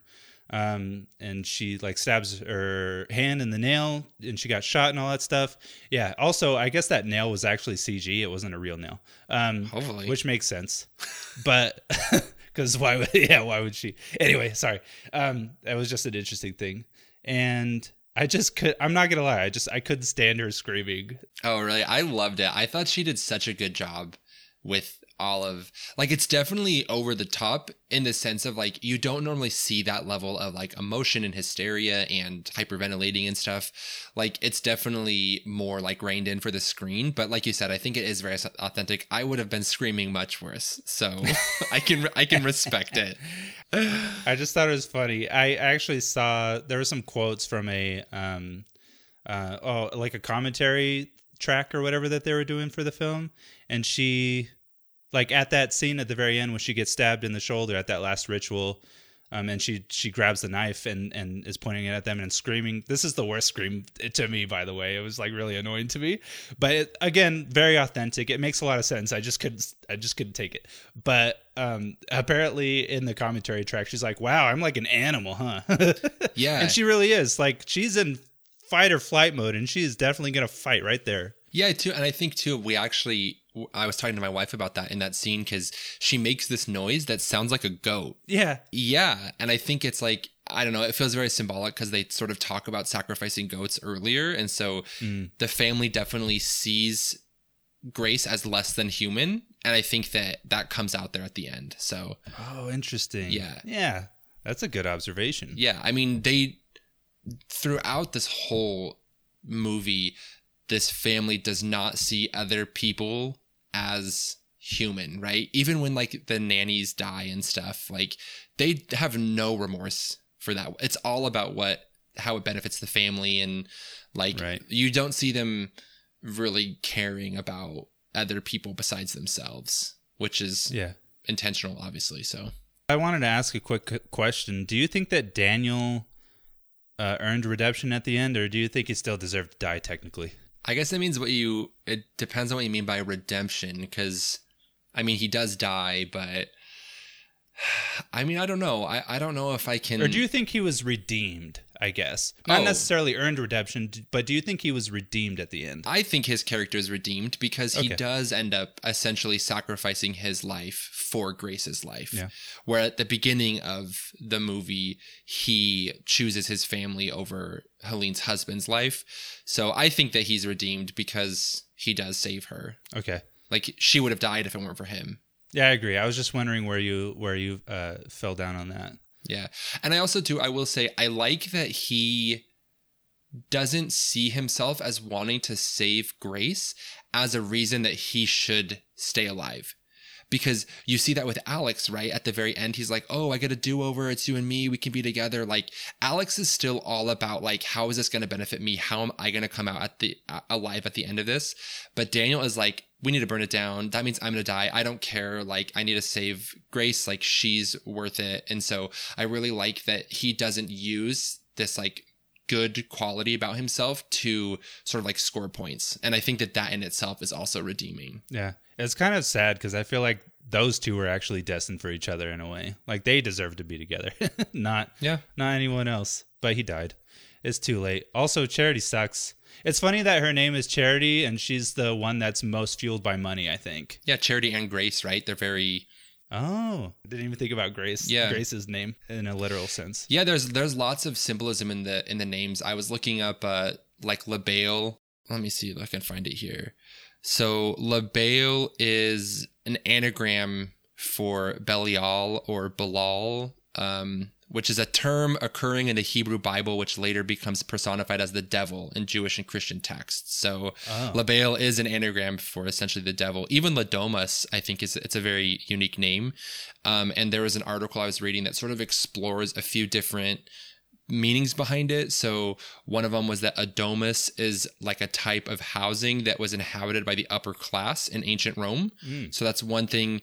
Um, also, the last name domus uh, centuries ago like referred to laborers and farmers and we get that whole story about how the great great grandfather whatever used to be like really poor. So you see that. I think the writers say that it's just supposed to be an anagram for fallen angel asmodel which is like a huh. character in the dc universe or something like that. So okay. I think but there's definitely lots of symbolism in in the name. You even see it too with like um when they're panning the the games at the beginning, you see like Family Ritual, Secret Council, Le Bail's Gambit. Yeah. You see a lot of really like ominous sounding names. So I think there's definitely symbol- symbolism in those names. Yeah, it's interesting because those those games to me are you know really foreshadowing what's going to happen in the in the entire film. For sure. I'm not sure if they sh- because because like the first three games that we see are like Family Ritual, obviously,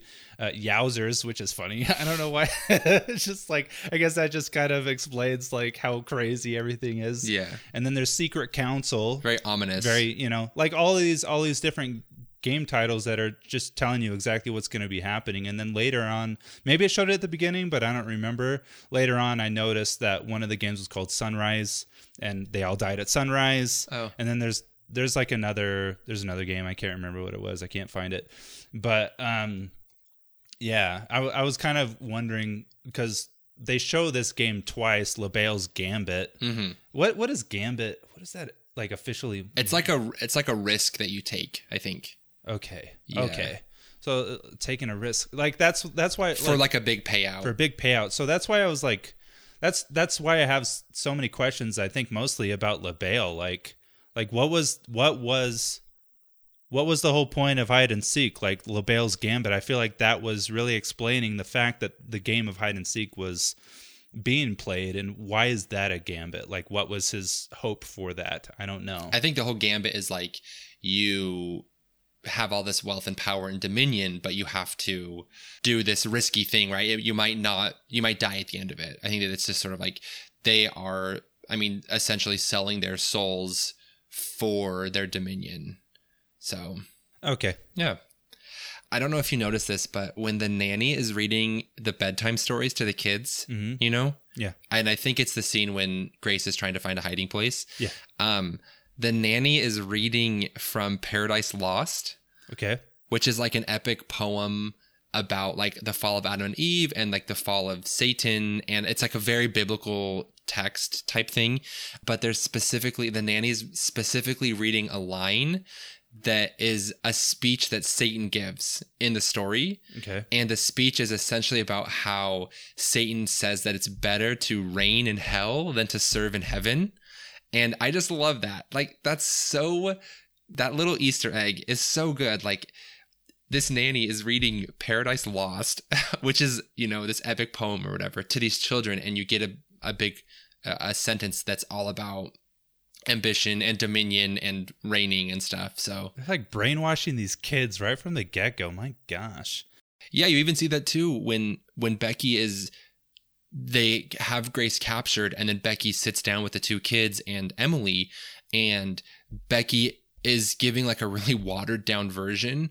She's like, Mr. Le Bail is the reason we have nice things, but sometimes uh-huh. he wants something in return, right? Right. So you see like and I think that this is really ingenious of the creators where you see this like really horrific, really gross, evil act happening and then you see a scene where like it's distilled into very digestible facts for children and i think that that is so important because it goes back to what alex said of like if your family says something it's okay Mm. you're going to think it's okay and i think that that really should get us questioning like what in our society i mean maybe our families but i highly doubt any of our families are hunting people like this Yeah, yeah. maybe yeah. not but right. but just like what what have i accepted that's like normal in everyday life where if you really look at it it's completely unethical and really really problematic so i just i really liked having that scene of the kids like you said getting brainwashed kind of into thinking this is okay Yeah, that's yeah.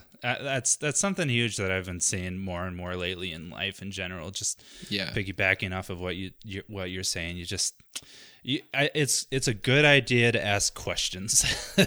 yep Yep, for sure. Even if you don't necessarily like even if the answer ends up being the one that you thought it was going to be or whatever and and what's most acceptable or whatever the heck, like even if it turns out to work in your favor, but you should always be asking questions in case uh like you know just kind of give yourself a reality check like, "Oh, maybe maybe it's not a good idea to be racist or maybe it's not a good idea to kill people for money."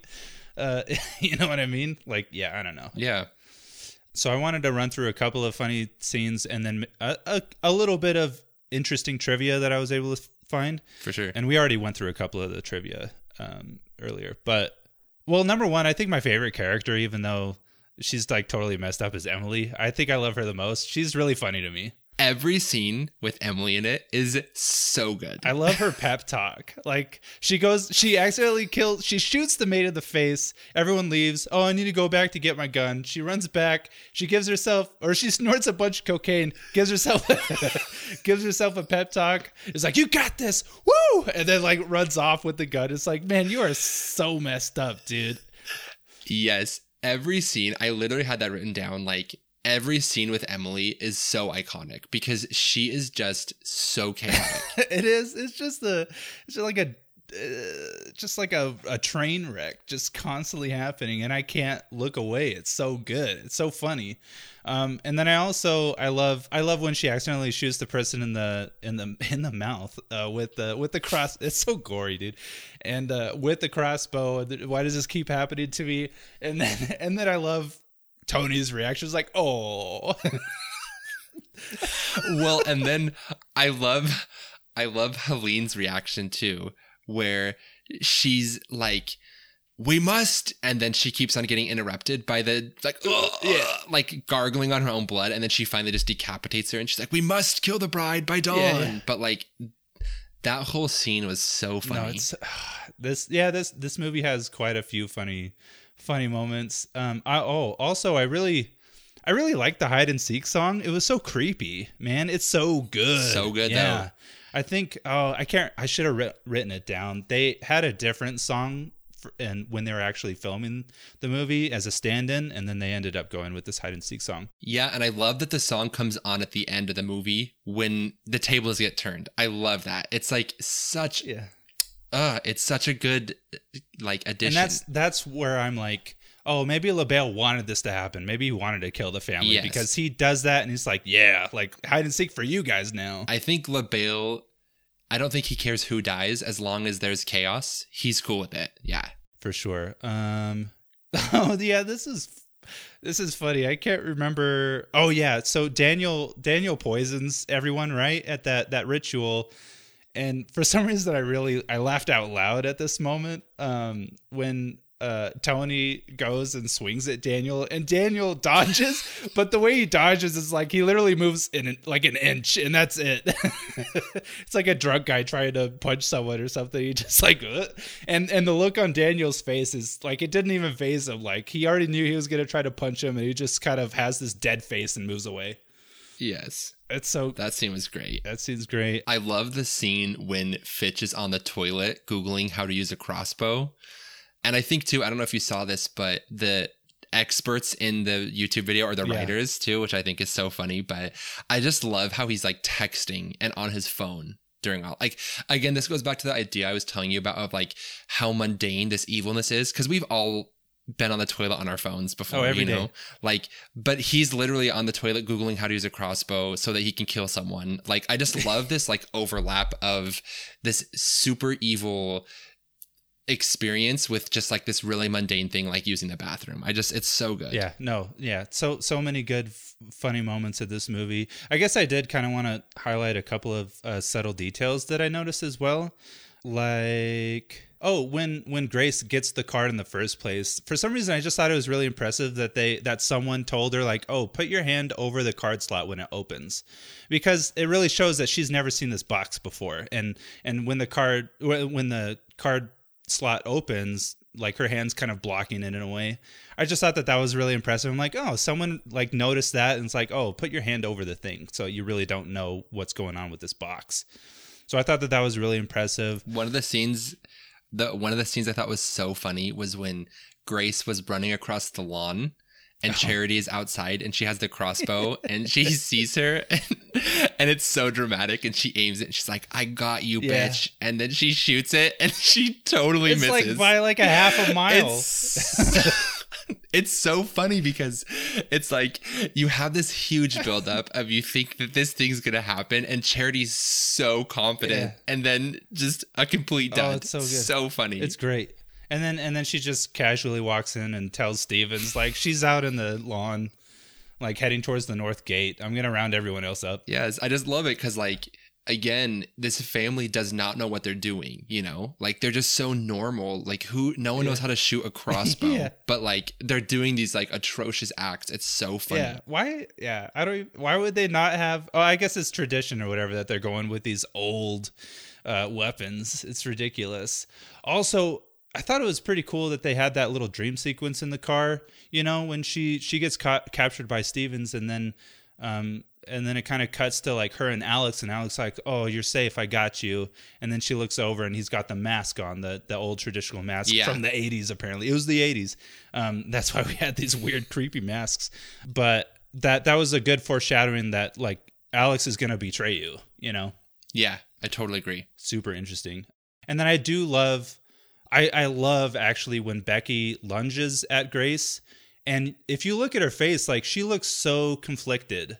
I thought that it was just really impressive that they kept that in, like that that whole th- um that whole feeling of her being conflicted and just really not wanting to kill Grace really held true even to the end. And and she just she looked really sad about it and like like I really don't want to kill you, but I have to protect my family. It was like the perfect face. I thought it was awesome. And then also when uh, I don't know who picks up the box off of the ground, but you see you see Becky's hair and like like Little, bits of skull. yeah, it's so gross. But that was a good little subtle detail. Yeah. I, yeah, I think that's all the subtle details. But so a little bit of trivia for this movie. This this house that they actually shot in was the same house used in Billy Madison. That's kind of funny. Yeah, I saw that. It's like some museum in Canada, right? Yeah, and that was something in the film. Like apparently they couldn't touch like half of the things in it because it needed to be preserved. I wonder why they even shot in there in the first place. I don't. Know. I mean, it's a pretty cool house. so- yeah, that's true. But it's just I I bet that that was kind of a pain to to deal with. I don't I don't know. Yeah. Oh, also, this was hilarious. Uh, so Samara Weaving, who plays Grace, did not know how to drive, and she thought that the OnStar button was the ignition. Apparently, so they had to tell her where the ignition was.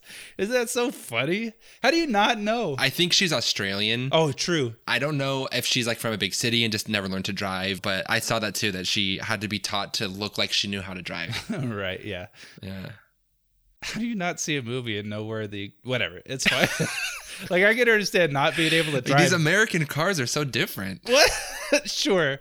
The only difference in any car is whether the steering wheel's on the left or right. I feel like, or or I guess if it's stick. Like I can understand if you don't know how to drive stick, but That's so funny. But the ignition's a pretty common. Whatever. It's awesome. And then there's that. Oh oh oh wait yeah. Going back to what we were talking about at the end. Like I wonder what happened to Grace. I was that was a big question of mine. Like would she not be immediately charged for like murder? Because there's this she has blood all over her. The entire family's dead. The house is burnt down and all she says at the end is in-laws. I'm sure the cop wrote that up and it's like let's take her in.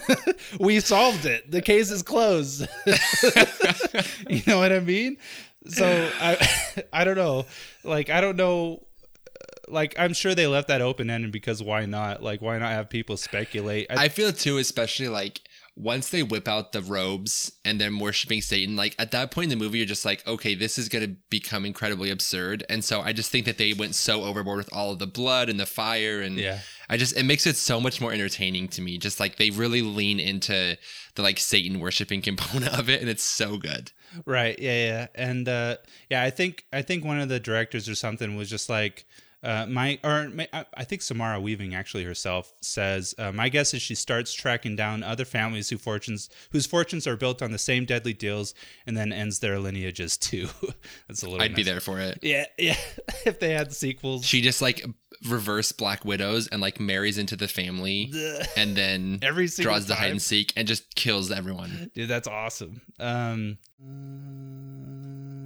no, never mind. That one's not really worth talking about. Okay, I think that's all the trivia that I wanted to mention. Unless you had anything else, Nope. I'm I'm I'm glad that it sounds like you enjoyed it. So it was good. that makes me happy. Yeah, it was a good watch. I don't know if I'll ever watch it again. Who knows? But but it was a it was a again like I said, exceptional seven out of ten film. I'll take it. I'll take it. Perfect seven out of ten, um, in every sense. I, I like the only thing that that makes it definitely a seven out of ten for me is just how ridiculous it is, which is fine. Yeah. like you can love It's clearly absurd, right? absurd. And also, I think the cinematography was like it was okay. It wasn't anything special. It wasn't like some crazy artistic shots. But how could you with this type of film anyway? So Yeah. again, like everything was perfectly executed for what their vision was, I believe. Yeah. They knew what they wanted to be and they achieved it. And Emilie is a brilliant character. I love her. Yeah. Okay, well, that is Ready or Not, um, made in 2019, a movie worth watching every single year for Halloween. Um, and you could apparently it's okay to say that you've watched it for every single year, even though you've only seen it once before.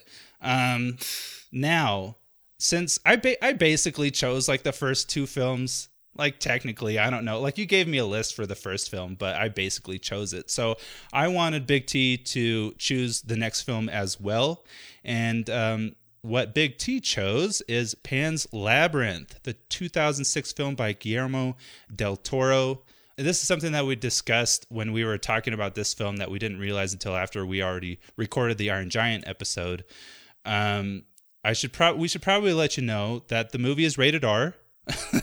so if you want to watch the film along with us, but you have a hard, you know, no on rated R films, then just be aware of that. Or if you're kind of okay, depending on what types of things are shown, go ahead and look up the like the the parents guide over on imdb.com that way you can get an idea of why it's rated r and make the decision for yourself of whether or not you want to watch it there's plenty of people that say that they don't want to watch rated r movies but they're okay watching terrible tv shows so Yeah. so you make that decision for yourself It is available on Netflix. Um, it is in Spanish though, so you will need to sub it or dub it, like we talked about earlier. But right I've heard it's really great. Um, it was Metacritic's best reviewed film of the early 2000s, and it actually received a 22 minute standing ovation at the Cannes Film Festival. Ooh. And apparently, it won and um, nominated and was nominated for a bunch of Academy Awards as well. So, Austin and I have not seen it, but I've heard great things about it, um, and I am excited to get some Spanish practice in and talk about it next month as well. Yeah, I'm, actually yeah. The fact that neither one of us has seen it really gets me excited. Plus, this is kind of a you know how we discussed how uh, Tim Burton really has a very specific look and aesthetic to his films. I feel like that's the exact same case with Guillermo. Uh, I can't say his first name. Guillermo del Toro. Definitely, all of his films have a very similar feel to them. I think he directed like the Hellboy films as well, and some of the characters in there look just like some of the like they were ripped out of Pan's Labyrinth um, from from the clips that I've ever seen throughout the years of that film. So again, really excited about that one. Um, it should be a pretty good topic of discussion. So if you guys want to watch that film before we record the next episode, that episode will go up on. Oh, that's right. This episode's going up on Halloween. Halloween. So the Pan's Labyrinth episode will go up December 6th. And that was kind of a topic of discussion between Big T and I as well. We weren't ti- entirely sure whether or not we should kind of make sure that we pick films that are appropriate for the month that it's in. But since we only do this monthly, I feel like it doesn't quite make sense to like, oh, every Halloween we have to pick a Halloween, or every October we have to pick a Halloween one. And um, I guess there's probably not really any Thanksgiving films, but Christmas films and all the Hallmark movies. yeah, exactly. Oh, Fourth of July, we gotta pick uh, live live free or die hard, or I don't even freaking know. Independence, Day. Yeah, there. That's a. Oh, we should cover that film though. But um, anyway, so it's not gonna be a very Christmas themed episode, but that's okay, I think. But again, I'll slip a Santa reference in there. okay, go for it. Um, and uh, yeah, again, Pan's Labyrinth. It will that episode will be on December 6th. If you guys want to write into the show, you can write into layers of film pod at gmail.com. Try to get it in a week before the episode goes up, at least at the latest, because we usually f- record this episode record each episode about a week before the episode goes out. So um, get your questions in if you want to. And yeah, there's that. Thanks again for listening Happy Halloween. and happy Halloween. Goodbye, everybody.